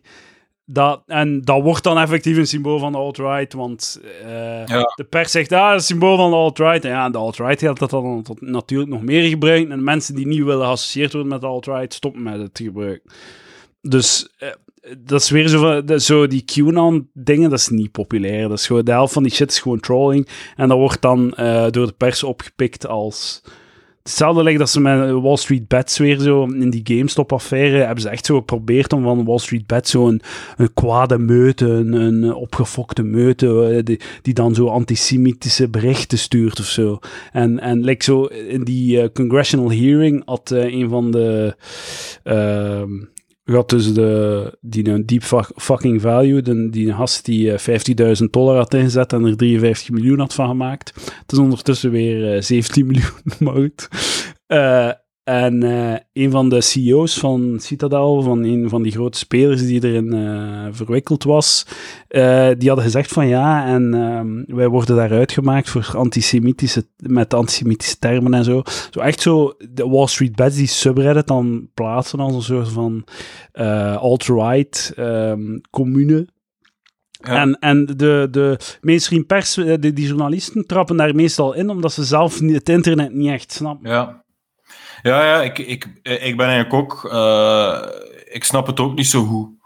Maar ehm, ik was daar wel zo slim. Om, om, ja, ik zeg dat wel zo slim om daar zo geen, geen, geen veralgemeenheden over te. Allee, ah, Reddit wordt zo geassocieerd met, met, met rechts. En dat is Maar dat vind ik heel raar, want het is de meest linkse so- so- social media platform dat er bestaat. Dat Wat? is, de Ja. gemiddelde redditor is, is een heel blauwe, blauwe, blauwe democraat. Is, Ja. is, een, is liberaal, is links. Maar dus gewoon dat die zo samen, samen is dat zo, samen met 4chan is dat zo bekend geworden en zijn dat er zo maar alles op een hoop gegooid. Dat is zo bizar. Ja. Dat is zo bizar. Want als je Reddit laat doen, hè, leven we in een. Leven we, is, is heel de wereld Scandinavië opeens. Leven we in een fucking communistische utopie. Als je, als je Reddit, eh, de, de gemiddelde Redditor zijn, zijn ding laat doen. Dat is, er zit daar veel meer linkse eh, propaganda op dan rechtse. De heel dat, ze, ze hebben ook gewoon al die, alles wat daar rechts is, ze hebben zo... eh, ze waren de eerste die, die Trump en companen heeft gedeplatformd. Ze hebben dat gedaan in 2017 of zo. Of in, en ze hebben heel vrij snel ehm, de Donald, subreddit de Donald, ze hebben dat vrij snel geëlimineerd. Het was wel al te laat, want dat was een van de, wel een van de drijfveren van die campagne, denk ik. Eh, want dat was toen heel aanwezig op Reddit, maar ze hebben dat gewoon gestopt. Ze, hebben, ze doen ook vaak aan die platforming van, van alles wat dat politiek incorrect en rechts is.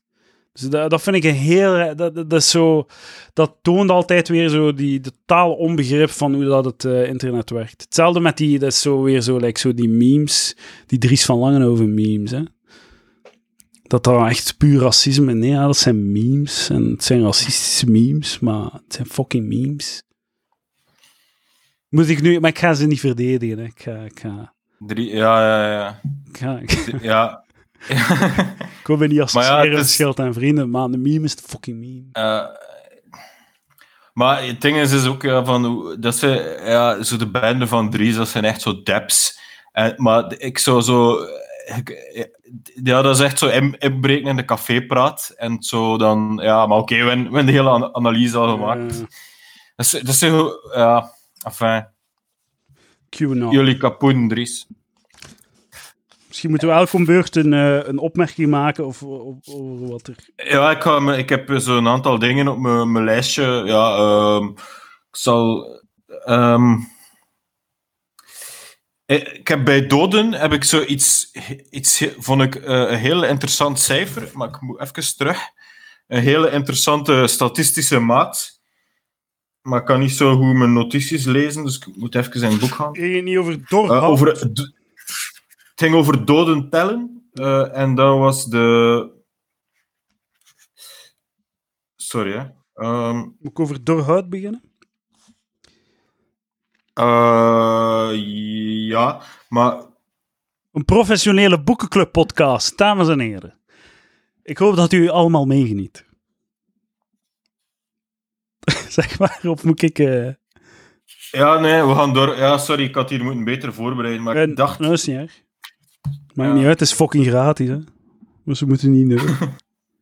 Ja, ja, begin maar over doorhoud. Ja. Ja, ja. Ehm, eh, als in Nederland één kolom column in 2020 bleef nazinderen, dan was het, waar, was het die waarin schrijfster Marianne Zwagerman het oudere en zwakkere deel van de bevolking verleek met een partij door hout.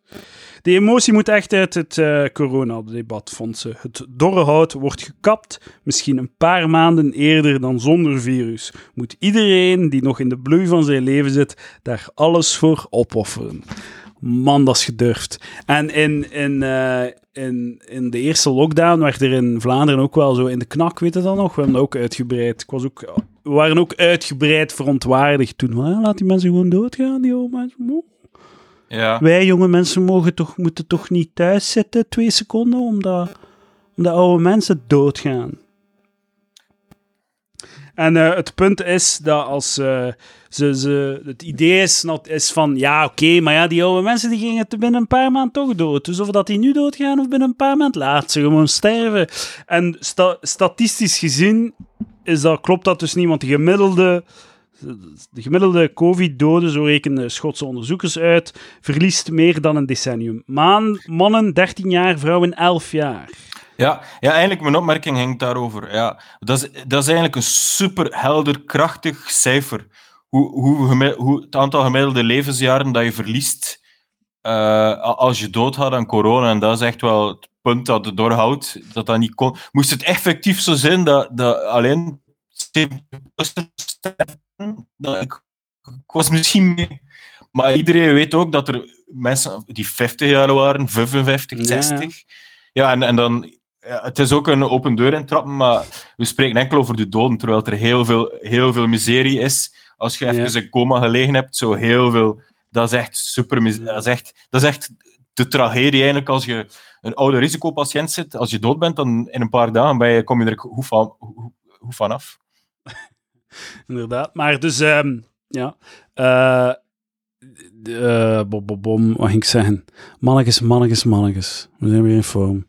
Um, door mensen gaan rap dood. Ze gaan dood. Ah ja, dat was ook zo... Uh, het is zot hoe, hoe, doorzichtig dat soms is. Toen, toen dat, uh, ik moet denken aan een column ook, dat, dat, of een artikel van ja, vrouwen zijn het echte slachtoffer van de crisis. Terwijl dat zo al duidelijk was dat twee derde van de slachtoffers in het begin mannen waren. Dus nee, vrouwen zijn, want zij zijn de verpleegsters. En zij zijn de dokters. Die moeten de, het leed ondergaan van te kijken naar mannen die sterven. Ja, zij krijgen troef thuis. Ja, ja.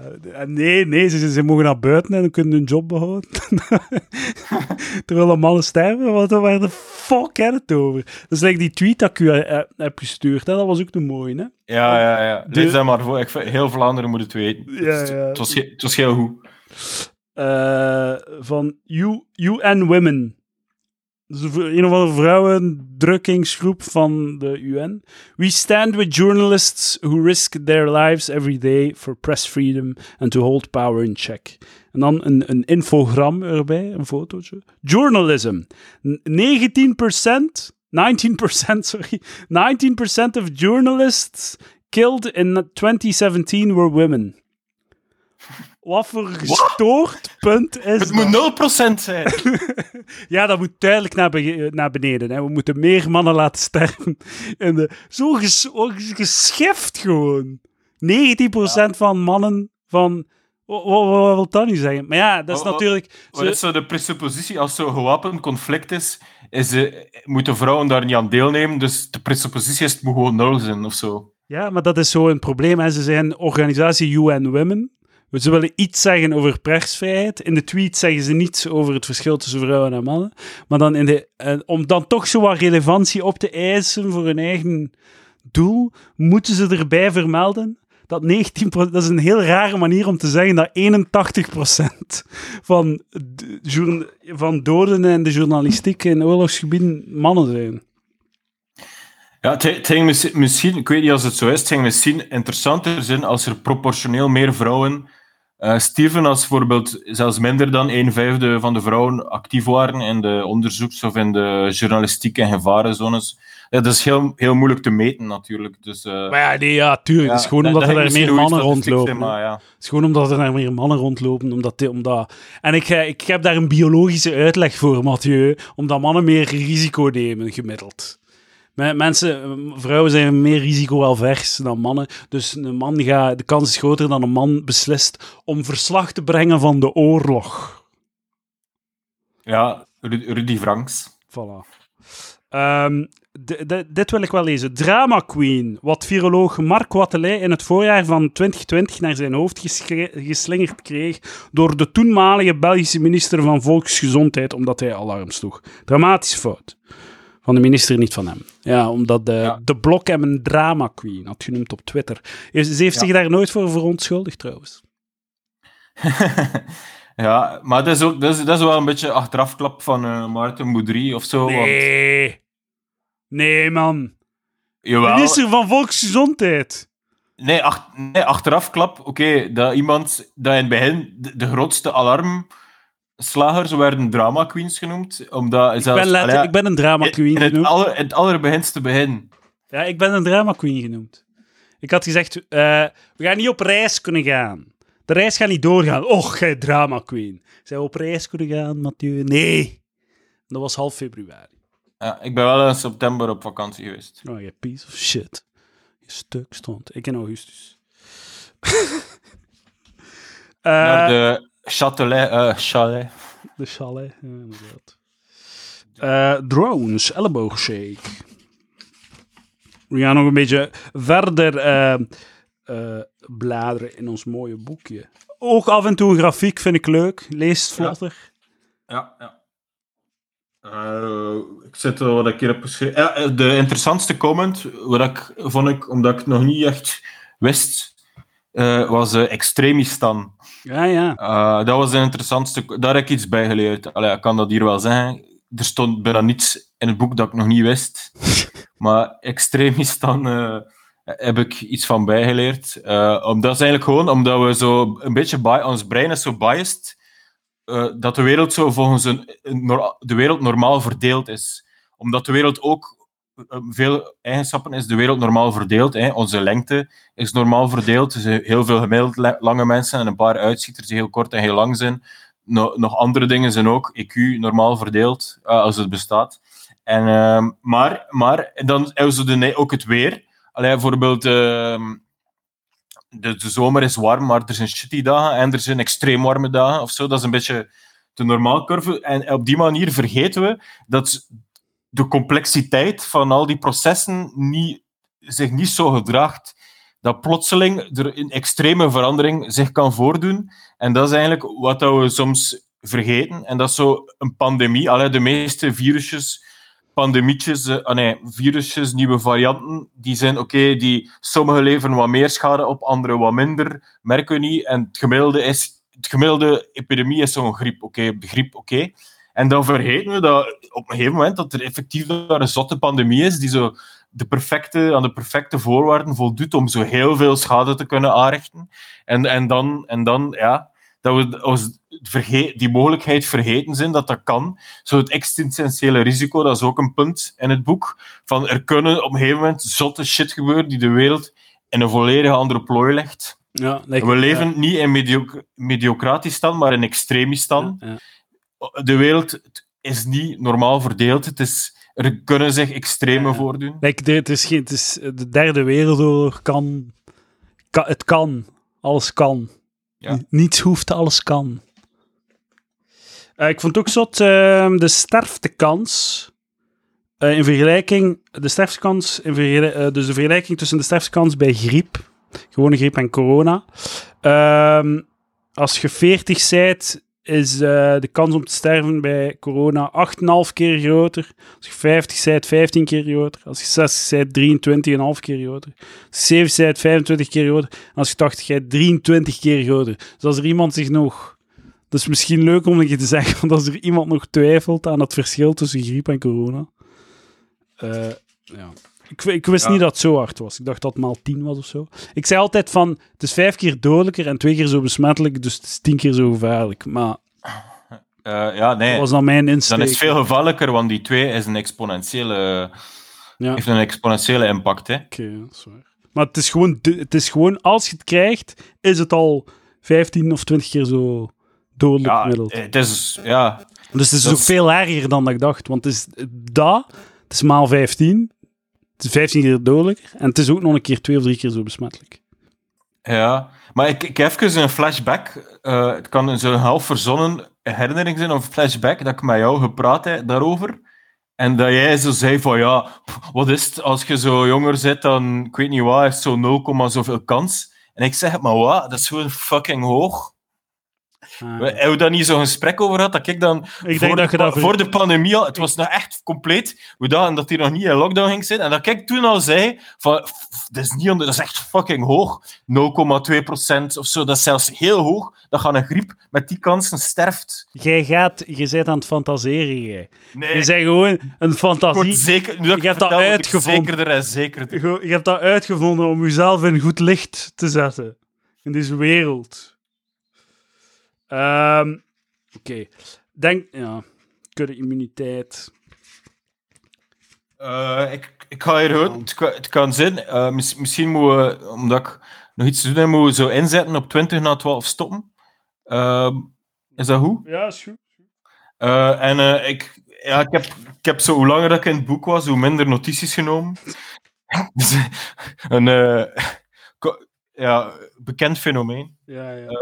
Maar ik zit, ik zit hier, hier zit ik zo al, eh, heb ik ehm, bij de, de O van open brieven. Eh, dat vond ik wel goed. Dat is zo die, heel die industrie van open brieven. zo Ja, ja. Dat was heel goed.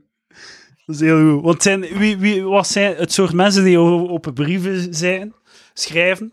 Zijn meestal niet de mensen die zo echt zo het geduld hebben om elke nuance door te denken en zo. Die volledig. Allee, Maar het, zijn, het, is een, het is een beetje een competitie van de grootste roeper, eh, het, het, de open brieven eh, debatten. Ja, maar ook, dat zijn meestal zo mensen die al een, een forum hebben of zo. Ah ja, want een open brief ja. van zo'n paar. eh, ja, die worden niet gepubliceerd. Allee, ja, dat zijn. Maar als jij, als jij als gemiddelde burger een deftige open brief schrijft naar, en dat stuurt naar de knak of de standaard, gaan ze dat, wel, gaan ze dat soms wel... Of de morgen gaan ze dat wel publiceren, toch? Soms doen ze ja, dat toch? maar het is dan meer zo opiniecolumn of zo. Ja, Ja, ik weet niet, ja, open brief, ja. Het is zo. Alhoewel, op een gegeven moment was dat zo nog een beetje erger, zo, die open brieven. Allee, nu, nu valt het wel op, maar het is wel door corona. Maar het is wel zo op een punt geweest dat zo open brief over burn-out, open, zo elk, het was zo'n beetje intersection met de, de taboe, de detaboe, de zogezegde detaboeisering, terwijl dat quasi niks nog een echt taboe is. Maar nee, taboes bestaan niet meer. We hebben te weinig taboes. Eh, een kleine nota aan de publiek, eh, de, de, nou, aan Lano. Uitgeverij Lano. Op pagina 196 staat er een wiskundige fout. Ah, Maar het is- ik, snap, ik snap niet goed wat, dat- waarom.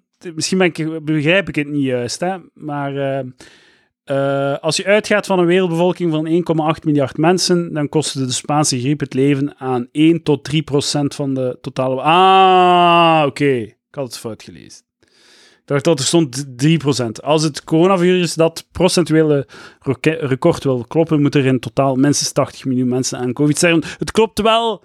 Eh uitgeverij Lano, excuseer van uw tijd te verdoen. Ja, ehm, hoe, dat, hoe zot was bij die, is zot, weet je, bij de Spaanse griep, is dat... het, eigenlijk is het vergelijkbaar, want ik denk als je corona zou laten razen over de wereld zonder dat je daar iets tegen doet, dat ongeveer ook 2-3% zou sterven van de wereldbevolking. Maar zot, weet je, bij de Spaanse griep was dat het symptoom was dat je zo, was Ja, Eh, blauwe- eh, bruine, bruine plekken op je kaken kreeg, zo, zo volledig de peststyle. ja, dat maar dat verwacht we wel niet van een virus of zo. dat is eigenlijk wel zot, want ze, in die tijd moesten mensen dus ook mondmaskers dragen. Zelfs toen hadden ze dat door. En dan bedekt je die plekken toch, dan kun je niet zien wie dat het heeft. Ja, ik weet niet hoe dat... Dat, dat was eigenlijk dat het is. probleem, ze hadden het aan mij moeten vragen toen. Maar dat is ah, ook interessant, iets dat ik bijgeleerd heb. eh, ik kon het eerder al zijn over een nocebo. Dat je zo gediagnosticeerd wordt met iets en dat je dan zo de, de symptomen eh, dat je niet hebt er zelf maar gaat bij invullen, bij verzinnen en dat je die gaat rapporteren, omdat je in de verwachting zit van ik heb dat patroon, ik heb die symptomen. Eh, dat, dat was, was dat niet zo? Herinner je dat niet? Ja, ja, ja. ja. Een nocebo in plaats van een placebo Ja, is, geneesmiddel waarvan dat je denkt dat, dat je het, je ziekte gaat oplossen en daar, daardoor je ziekte zullen oplossen. En een nocebo is eigenlijk uh, het omgekeerde, dat je uh, gediagnosticeerd bent en dat je al heel die symptomen erbij denkt dat je eigenlijk nog niet hebt. Ja, ja. En ik ga een boute uitspraak doen die zeker zal weer, weerlegd worden. De klachten over smaak- en geurverlies is volgens mij gedeeltelijk een nocebo. Maar wow. ik, ik, ik, ik doe de boute uitspraak. Dat is, ik doe de boude uitspraak. Dat veel mensen daarover rapporteerden. Dat ze, dat, dat ze gewoon een shitty onderlegde smaak hebben. Want de, mensen, de smaken zijn niet zo goed. Ik kan niet zo, als je bijvoorbeeld... Maar ik weet het niet, hè. Ja, maar ik denk, ik, ik, denk dat je deels, ik denk dat je deels gelijk en je deels fout waard. Want ik, heb, ik ben dat ook een beetje gewaar geworden. Want in het begin had je zo uh, lijsten van symptomen en er stond een, een, percentage bij. En dat was meestal 80% heeft koorts, 5% heeft dit, en het was zomaar 12 of 14% die uh, smaak- en geurverlies had. En inderdaad, nu is iedereen vrij gefocust op die smaak- en geurverlies. Mensen ja. zeggen van, ah, ik heb geen smaak- en geurverlies, dus het zal wel geen corona zijn.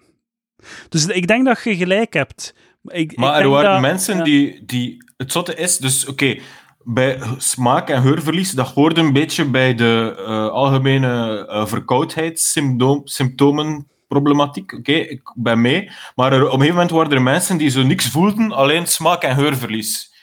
En ik, ik, die dan ah, ja, ja. ook... Dus, eigenlijk, dus als symptomatisch eigenlijk, maar zichzelf dan wijsmaken dat ze smaak- en geurverlies hebben. Ja, en dan, of, of zo...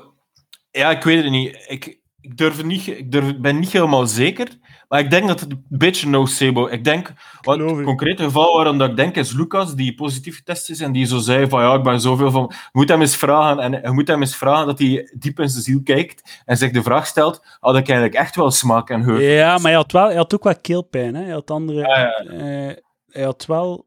Het zou consistent... Dus zijn... Die keelpijn, dus dat deel van zijn systeem was wel aangetast. Ja, ja, oké. Okay. Nu doe ja. ik een beetje aan maar, magisch denken, maar... Maar de... de, de, de ja, op een gegeven moment zei... Allee, ja, dus wat er niet klopt... Ja, de, de, de, de take was op een gegeven moment van... Het is abnormaal dat je zoveel smaak en geur verliest. En er waren mensen die rapporteerden... Ja, misschien is het echt waar dat ze zo na vier of zes maanden nog altijd niet veel smaakten en roken. Ik, ik weet het, dat, dat kan, maar ik... Ja. Maar als je een flinke verkoudheid hebt in je neus, heb je waarschijnlijk ook lang zo... Min, als je er echt goed op gaat letten. Maar het was ook zo iemand die zo rapporteerde, die zo, uh, ja, in, in zo midden van de nieuwe hoofd, zo in oktober, van ja, ik, ik proefde een, cit ik had een citroen en ik smaakte er niks van. En ja, ik ging me testen en het was corona. Ik weet het niet. Ik ben zo... Ja. We gaan, Ik- het, we ik gaan het te weten komen. Omdag gaan we het te weten komen. We- Weet je, ik, ik ga In een jaar outen. lezen we het nieuwe boek van Maarten en het gaat erin staan. Ik ga me hier outen. Ik ben hier gewoon eh, lid van de versoepelbrigade. Het is allemaal zo echt niet, jongens.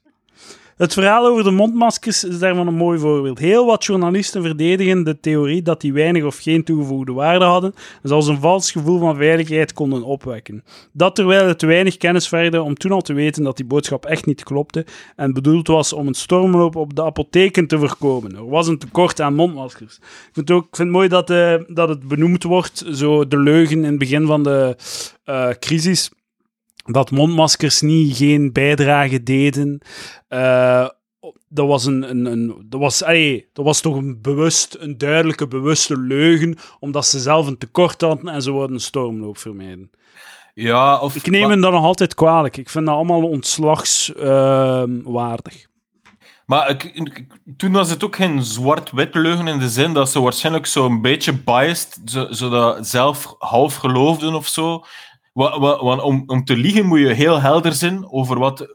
Bij jezelf moet je heel helder de waarheid kennen voordat je een goede leugen kan doen. Maar als je zo... het was zo meer zo half onzeker en zo een beetje self-fulfilling leugen of zo, dat je eigenlijk... Je wilt niet dat de mensen eh, je daarop aanvallen en dan ga je ook... Je oren zullen dan spits staan bij de onderzoeken die dan aantonen of die dan zeggen dat er wel een... Er waren ook dan onderzoeken die zeiden het heeft een vals veiligheidsgevoel en zo. Ik, ik denk niet dat zo'n echte zwart-wit complotleugen was. Oké, oké. Ik, ik, het was, een, het was een duidelijke fout, laat het dat duidelijk zijn. Maar om het zo... De, het is een beetje een complottheorie van Maarten Boudry. eh. Gezagsgetrouwheid noemt hij het. Ja, Dat vond ik wel een goede, een goede opmerking. Dat ja dat journalisten eh, niet kritisch... En ja, in oorlogstijd of rampentijd... Ja, dat is, ja. Dus eh, de, ze around lopen in de pas. Hè. Ze lopen echt in de pas. Eh, de regering zegt het zo, dus ze gaan, ze gaan mee. En dat is een beetje deel... Ik, dat gevoel heb ik wel vaak bij de VRT bijvoorbeeld. Dat ze, ze zijn zich heel bewust van een, een zogezegde maatschappelijke taak om het volk te informeren. En als de minister heeft gezegd bla bla bla, moeten zij dat dan bla bla bla. En eh, het punt van Boudry is dat ze wat te veel in de pas lopen. Dat ze niet kritisch genoeg zijn. Dat, dat ze niet kritisch genoeg zijn voor de fouten. Ja, ja. En, en eh, bijvoorbeeld, dat wa- was ook een verschijnsel in de Amerikaanse media over eh, Bush en zijn oorlog op Irak en de weapons of mass destruction, dat er ook heel weinig kritiek was. Zelfs niet van de New York Times wa- was er geen kritiek. En eh, dat dat zo, ja, rally around the flag. Hm. Was eh, een goede. Ja. Eh, en dan wil ik nog de virusknuffelaars aanhalen. Dat was ook een mooie, een mooie flashback naar het begin. Psychiater Damiaan Denis loofde het corona, coronavirus als geniaal, omdat het vooral de oudere witte man treft. Ehm, de, dan de zwaarste vorm van misantropie is die van de Italiaanse auteur Sandro Veronesi, die in een interview voor de Standaard liet optekenen: het echte virus op de planeet Aarde, dat is de mens. Die koloniseert en vernietigt de aarde. Het lijkt haast alsof het coronavirus de antilichamen vormt van de aarde die nu op de mens worden afgevuurd, omdat de mens nutteloos en zelfs schadelijk is voor de, voor de planeet. Ja. Eh, Als- ehm, in het begin was dat, die, die vibe is wel verdwenen, maar in het begin waren die mensen zeker aanwezig. Ja, ja. Eh, ja, ehm, Ik ben Hey. ook eh, zo, het, het begin was ook zo van, ja, dit is onze kans voor een nieuwe wereld. En dit is de kans voor, we gaan, we gaan, we moeten groen, de groene omslag maken en zo. Weet je dat ik ook gelezen heb in het begin? Ehm, was zo van die, van die pandemie. Eh, en ik heb ook gelezen in een boek van Zizek, die het waarschijnlijk zei, maar dan zo zei, ik zei het niet, maar die persoon zei het wel. Zo, het begin was zo dat de overheid zich te veel bemoeide met de gezondheid van de burger. Dat, dat, zo, dat was zo de biopolitiek van Foucault. Dat sinds de 18e en 19e eeuw de overheid op een soort controlerende, eh, manische manier zich ging bezighouden met de, de burger en zijn levensjaar en hoe dat hij zich moet gedragen en zijn gezonde levensstijl. En, en dat werd zo, daar is iets verdacht aan. Dat was zo de teneur bij een aantal denkers van heel die quarantaine en zo. Dat dat Ja, zo ja. en, en onze obsessie met ons leven verlengen, dat, dat, zo, dat was ook zo een van die takes. Ja, ja. Ja, nee, het is gewoon leuker als je lang kunt leven. En dat is toch wat je van je staat verwacht, als je je een beetje beschermt. Het leven en daarom ook euthanasie, want de laatste jaren kunnen kak zijn. Dus het, het perfecte ethische recept is de mensen lang laten leven en als het echt kak wordt, dan euthanasie. Ja, voilà. Dat is toch, dat is toch, ethische, dat is toch, dat is toch ethische superioriteit. Zoals professor Etienne Vermeers ooit zei, van je hebt de wereld, op ethisch gebied heb je de wereld, dan heb je zo de laag met het wolkendek en daarboven staat België en Nederland. Zalig. Man, wat een held. Heerlijk, heerlijk. Ja, ik ben, eh, ben akkoord, ga ermee. Zou, zou hij er Scandinavië ook bij rekenen? Ja, maar België en Nederland waren eerst, eh, denk ik. Ja, die euthanasiewetten zijn gevolgd, hè, maar, Ah ja, inderdaad, inderdaad. We hebben op veel van die vlakken waren we heel, eh, heel vroeg. Hè? het is daarom dat hij dat zei. Ja, ja. Ja, inderdaad. Mooi.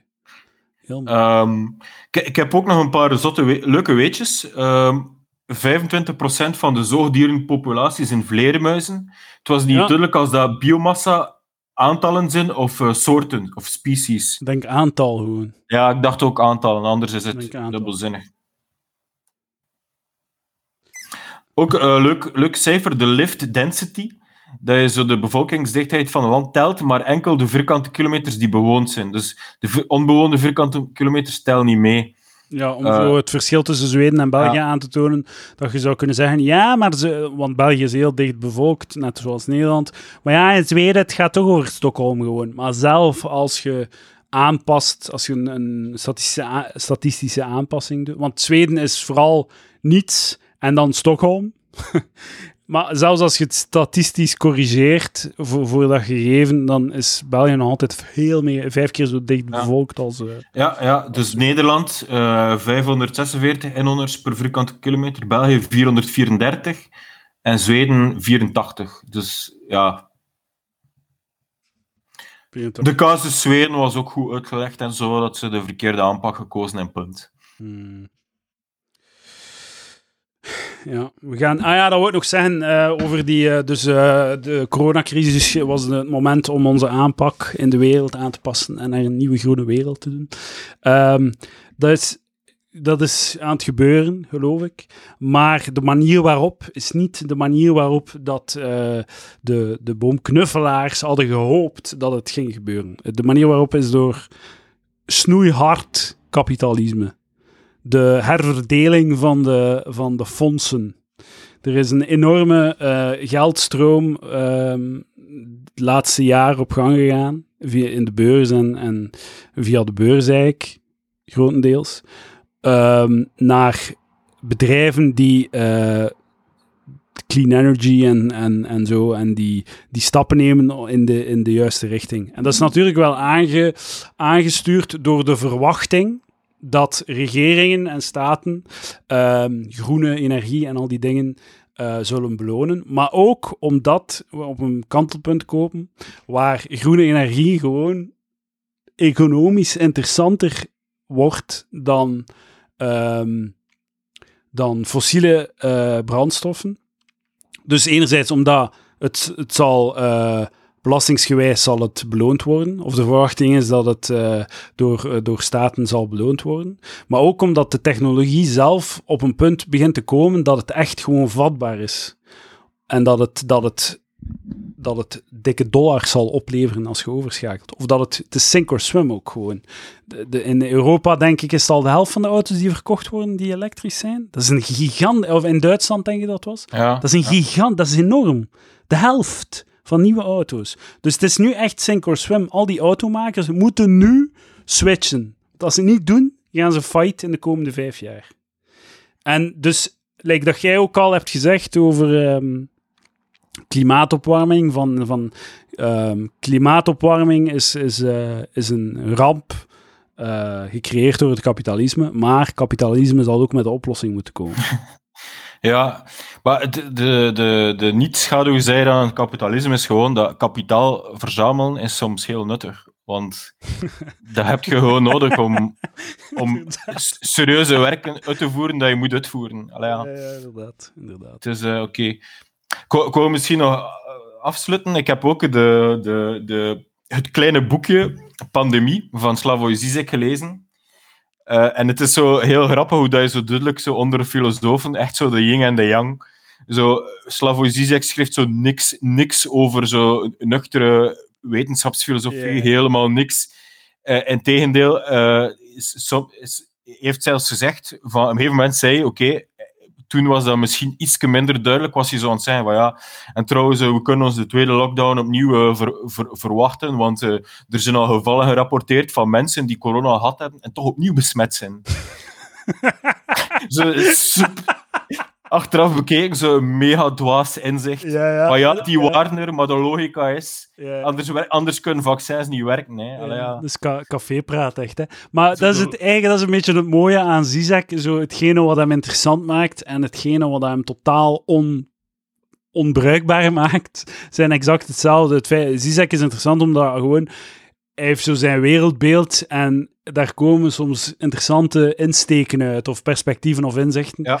Maar uiteindelijk zijn ze vrijwel waardeloos, omdat, ze, omdat het echt gewoon uit zijn, allemaal gestoeld is op zijn heel unieke visie op het leven, op de wereld en op zijn wereldbeeld. En het is niet op, like, is die, nee, het is bijna, die heeft bijna geen eigen insteken, omdat hij, dat is net zijn punt, dat hij gewoon, dat hij probeert zoveel mogelijk de wetenschap te volgen en gewoon te lezen wat waar is en dan te reproduceren wat dat de consensus en, en, en het ding is. En wat, dat hij, wat dat hij goed doet, is al die dingen eh, simpel vast samenvatten en er een, een, geestige term op plakken en dat dan eh, verspreiden. Wat hij ook doet, is zo, ja, hij praat zijn publiek naar de mond en hij kan ze entertainen, want in elk boek zijn er zo'n aantal eh, ehm, eh, referenties naar coole cultfilms of zo. Ik denk, in Eh, zijn boek. Pandemie, dan legt hij zo, ja, het is net zoals in die scène van Alfred Hitchcock, bla bla bla. Maar voor dat hem, wel, voor hem en is... dat is eh, gewoon, dat is leuk, entertainend. Ja, ja. Hij- hij- zo, zo krijg je interesse van het publiek, van het publiek dat hij wil voor zich winnen. Zijn mensen die eh, Maar- films zoals... Ja. Zizek is een beetje een intellectuele masturbatie. Hè? Dus, Ja, dus, dus eh, voor hem zijn films, films analyseren, is dat een soort van een, een heel verhullende eh, eh, analyse van ideologie en cultuur en zo. Als je wilt weten hoe dat cultuur in elkaar zit, kijk naar de films en analyseer hoe dat ze in elkaar zitten.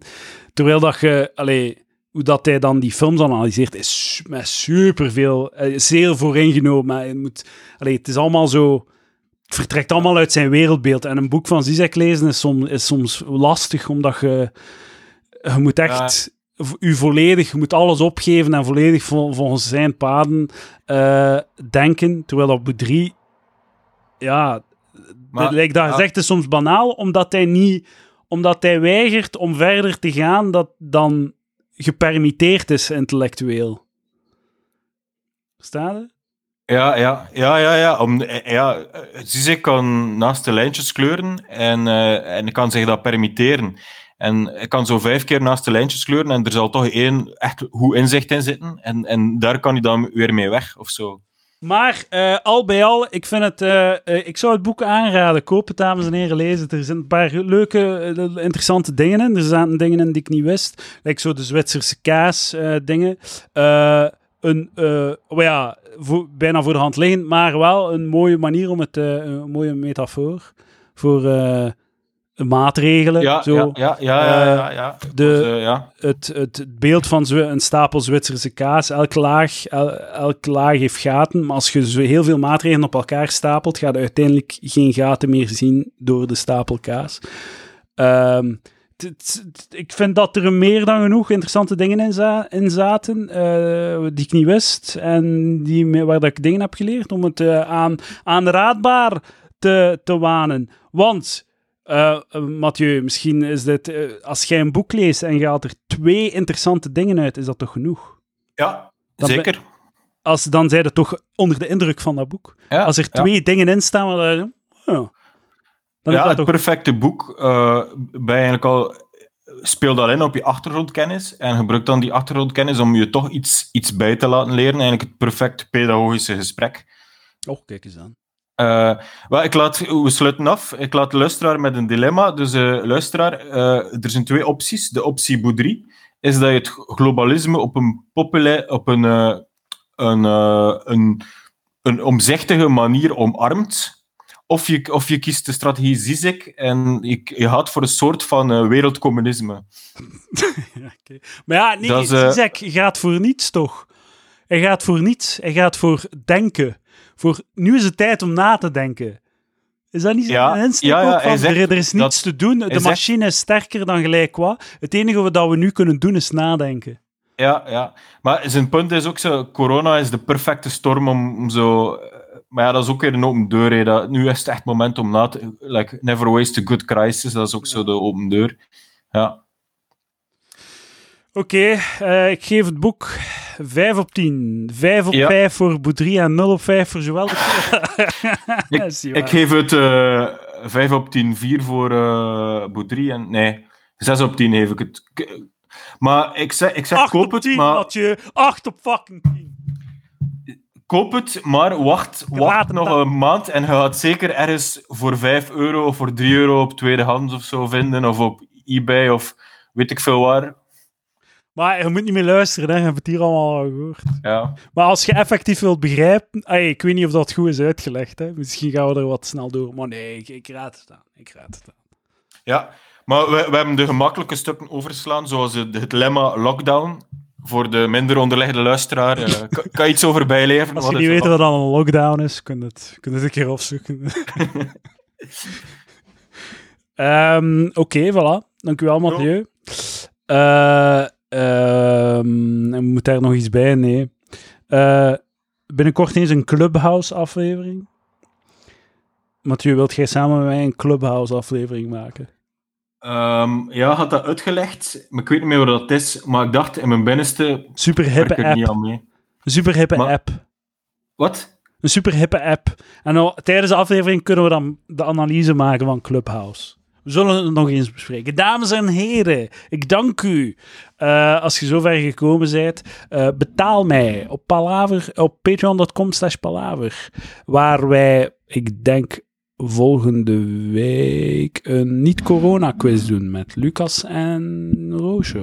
Of niet, ik weet het niet. We zullen zien. Dank u wel, dames en heren, voor je geld, je tijd en je aandacht. Dank u wel, Mathieu. Dag.